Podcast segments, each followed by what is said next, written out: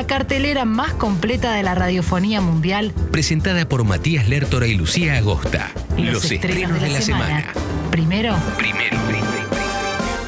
En Congovisión. Bueno, querido Ale, eh, hay estrenos, ¿no? Los viernes aquí se comentan Sí. estrenos. Te voy a comentar a vos eh, estrenos de eh, diversa índole. Eh, dos atravesados plenamente por el sexo. Una es la temporada número 3 de Sex Education. No sé si has visto las dos Ah, primeras. Sí, vi, vi la primera, vi la primera. ¿Por qué no viste la segunda? Porque. Porque. Nada, porque fui padre. no tuve más tiempo para ver nada. Eh, te la voy a tomar como válida la respuesta. Ok, perfecto, listo. Eh, temporada número 3, excelente. Es mejor que la segunda y la segunda había sido mejor que la primera. Sex Education es de esas series que entran en la excepción de la excepción donde temporada a temporada se van em, mejorando. Es increíble el nivel de los guiones que tienen. Y aquí está más desatada que nunca. Hay mucha escena de sexo, no explícito obviamente, pero por ejemplo, a diferencia de como era en el pasado, eh, muestran más penes que tetas. Ah. ¿Entendés? Claro. Eh, o sea, las chicas eh, en, en una en lo que es una irrealidad, ¿no? Porque hay muchas escenas de sexo y el 98% de las chicas tienen el corpiño puesto, lo cual es irreal, ¿no? Sí. En la vida. Entonces, pero es una decisión 100% consciente la que tomaron. No mostramos tetas, pero mostramos penes. Ajá. Bueno, está bien. Está perfecto. Sí. Me, me celebro es- es- esa deconstrucción en una serie que habla todo el tiempo de esta deconstrucción, de una diversidad e inclusión donde, no quiero spoilear, pero se retoma inmediatamente luego de los cliffhangers, ganchos que habían tenido en la temporada 2, ¿no? ¿Qué pasa con Otis? Mm, y eh, el embarazo de ah, ¿qué, co- qué pasó con todo eso?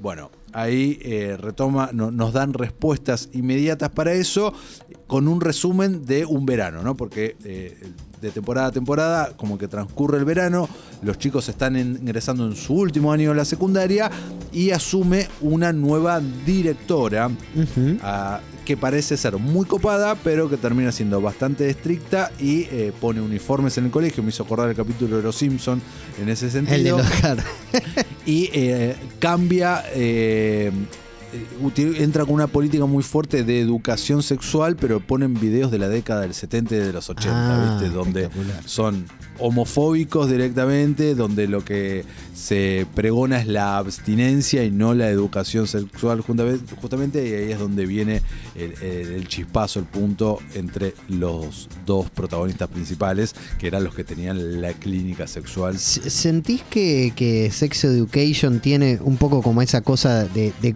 complemento? Porque puede servir como para una complemento de una ESI, por ejemplo. Yo creo que 100%. eh, me encantaría. eh, a ver, es una serie que es imposible pensarla. Nosotros fuimos adolescentes en los fines de los 90. Sí. Es imposible pensar esta serie para nuestro No. consumo fines de los 90. Imposible. No, no, no, imposible. sí, Pero me gusta pensar que esta serie hoy esté siendo vista por chicos, chicas de 14, 15, 16 años y me parece que es una- un gran complemento. Más que, más que sí, porque o, o educación sexual o demás, que eso no te lo puede dar una serie No, claro. ficcional. Por eso decía complemento. Por eso complemento, pero sí como una representación, ¿no? Porque acá están- me parece que hay una gran representación y están todos muy bien, eh, valga la redundancia, representados. El elenco está, está muy bien en eso son personajes en- que amás, ¿no? Te enamoras de todos. Así que ya está disponible la temporada número 3. Suponemos que va a haber una cuarta, esto no ha sido confirmado, van a tener que recurrir a la vieja fórmula de todos juntos a la misma universidad o algo parecido, a ver qué, qué excusa encuentran para que los pibes estén todos juntos o la mayoría de ellos, pero bueno, seguramente va a haber una cuarta temporada porque esto es muy exitosa, ocho capítulos de casi una hora cada uno, la está rompiendo y está gustando muchísimo. Siguiendo con tinte sexual, Ale, Mm. hoy se estrena en Star Plus la primera serie argentina para Sí. esta plataforma, dirigida por Ana Katz, se llama Terapia Alternativa. Ah, la de Carla Peterson. Exactamente. Carla Peterson justamente hace de una terapeuta sexual, de- Ujú. que eh, va, de sexual barra de parejas, ¿no? Una psicóloga de parejas eh, que la, la encontramos como muy podrida de su profesión, ¿no? Como que está podrida de escuchar siempre las mismas cosas, está con una culpabilidad por algo que sucede en el capítulo 1, que no voy a decir acá, y de repente llega una pareja atípica a su consultorio, interpretados para el morbo del espectador por Vicuña y por la China Suárez, que se acaban de separar en la vida real. eh, y ellos son una pareja atípica. ¿Por qué? Porque son amantes. ¿Se entiende? Ajá. Ella tiene su marido y un hijito. Él tiene su esposa y dos hijos. Y ellos son hace más de un año amantes. Y van a esta terapia por, con el siguiente planteo. Nos queremos separar entre nosotros porque queremos serle fieles a nuestra pareja. Ya lo intentamos por nuestros medios, no podemos. Somos adictos el uno al otro. Y ese es el planteo de la, Es de la serie. espectacular. 10 capítulos de unos 40 minutos cada uno. Mm, No la vi entera todavía, entonces, eh, viste que las series muchas veces dependen del final o los últimos momentos como para terminar de redondear. Pero lo que estoy viendo hasta ahora me está gustando bastante. Tiene, Escenas tiene escenas hot. Tiene escena hot. Tiene escena hot. eh, a diferencia de Sex Education, no ves penes, Claro. ves tetas. Ah, bien. Eh, pero tiene. tiene El, el balance, ¿no? El, el balance. El balance, el balance es la fuerza, Sí, ¿viste? sí, sí. Eh, pero sí, sí, tiene, tiene, por eso decía también, el morbo de muchos espectadores. En ese momento, eh, eh, los dos protagonistas, pareja en la vida real, ¿no? Se acaban de separar recién. Eh, esto fue rodado, según estuve investigando, el verano pasado. Empezaron a rodar. a- Verano 2020. Eh, no, no, este, este verano, este claro. último verano. Arrancaron rodaje, poner eh, fines de noviembre y terminaron en marzo, una cosa así. De, o sea, noviembre del año pasado y se terminó en marzo de este año el rodaje. Eh, así que terapia alternativa se llaman estos eh, 10 capítulos que pueden ver en Star Plus. Seguimos con El Protector, eh, película protagonizada por Liam Neeson, Uh. que está en Netflix, que es, ¿Sigue buscando hijas? bueno, acá, acá va, ¿viste? si vos estás esperando ver una nueva Taken o barra búsqueda implacable, no. Pasa que es muy difícil ya eh, diferenciar a Liam Neeson de ese tipo de papeles en películas con la siguiente premisa que te cuento ahora. ¿De qué se trata? Él es un ex marín, Sí. ya entrado en años, retirado, viudo, vive en un pueblo fronterizo con México, ahí en Texas, eh, pero vive, onda, al lado, ¿entendés? O sea, el- a, a- a metros de su casa está el, El Welcome to Mexico. el, no, el cerco. Ah, cerco. El muro, el famoso muro. Está ahí. Eh, y él tiene consigo todo el tiempo un handy que se comunica con la policía local diciendo, hey, cruzó, acá los detengo, detenerlo vos, denuncia y así. Y de repente, él andando por la ruta, frena porque casi, todo esto que estoy diciendo está en el trailer, por favor, ¿eh? Porque después dicen, eh, estás spoileando". no. Esto que estoy diciendo está en el tráiler. Nada, casi se lleva puesto a un niñato, un chiquito, que había cruzado ilegalmente, pero que lo estaban persiguiendo a tiros.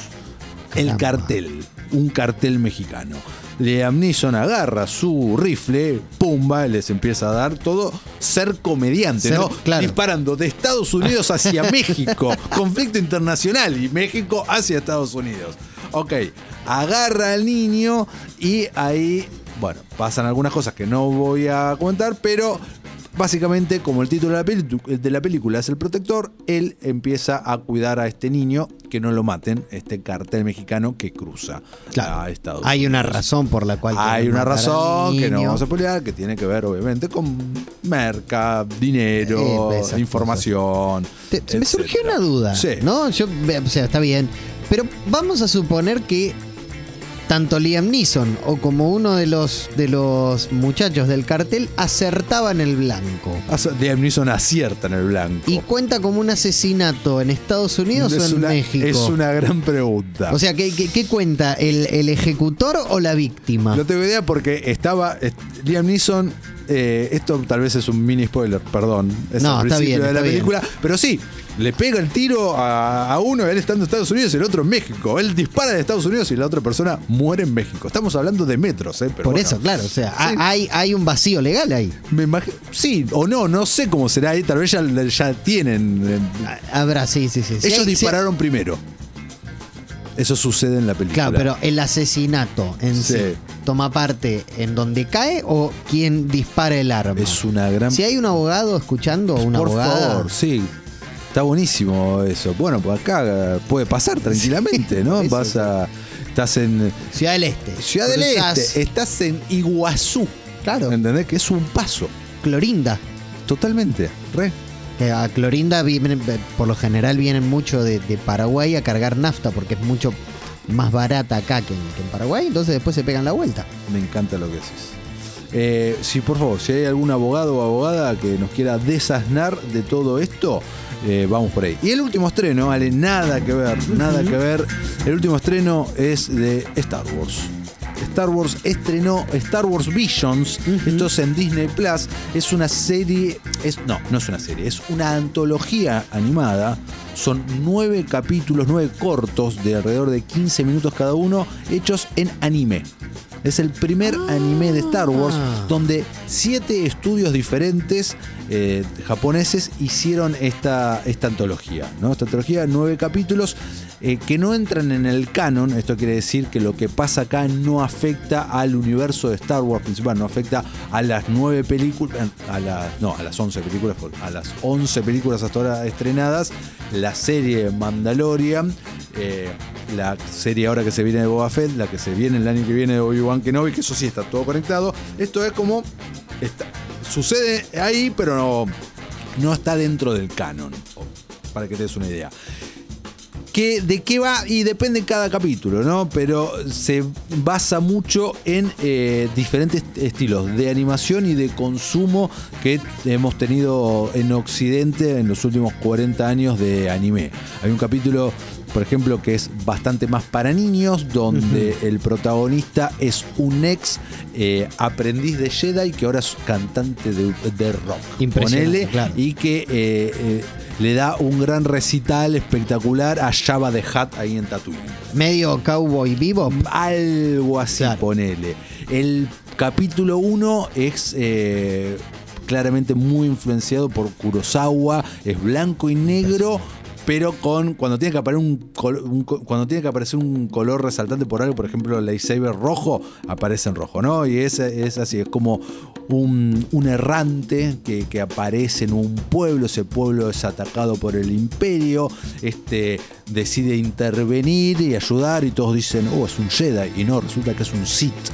Eh, que andás a ver qué estaba haciendo y se enfrenta contra otra Sith y es, es muy muy bueno. Como te, te- te saco del, del lugar de conductor, de periodista, como fanático de Star Me gustó mucho. ¿Sí? Capítulos que me gustaron más y capítulos que me gustaron No hay sacrilegios. No, no, no es sacrilegio porque ya de entrada es, bueno, esto es otra cosa. Vamos a ver qué me das. Me, me- me estás robando muy poco tiempo de mi vida, me estás robando 15 minutos Claro. por capítulo nada Claro, más claro. con esta propuesta visualmente atractivísima, todos y cada uno, porque visualmente te, realmente muy muy bien todos y después es qué tanto te enganchás más o menos con la historia. Hay algunos que son más adultos y hay otros que son más para chicos. Y está muy bien. No, no, No no. te quiero, no te quiero meter en un aprieto. eh, no hay más eh, estrenos. No, es el último estreno Bueno, que te, te hago una consulta entonces, porque vi que está las- la séptima temporada de Brooklyn Nine-Nine ya disponible. Está disponible la séptima temporada. ¿Qué hago? Pues a mí me gusta mucho Brooklyn Nine-Nine, pero las últimas. No, está. las seis. Mirala, ya está, es la última.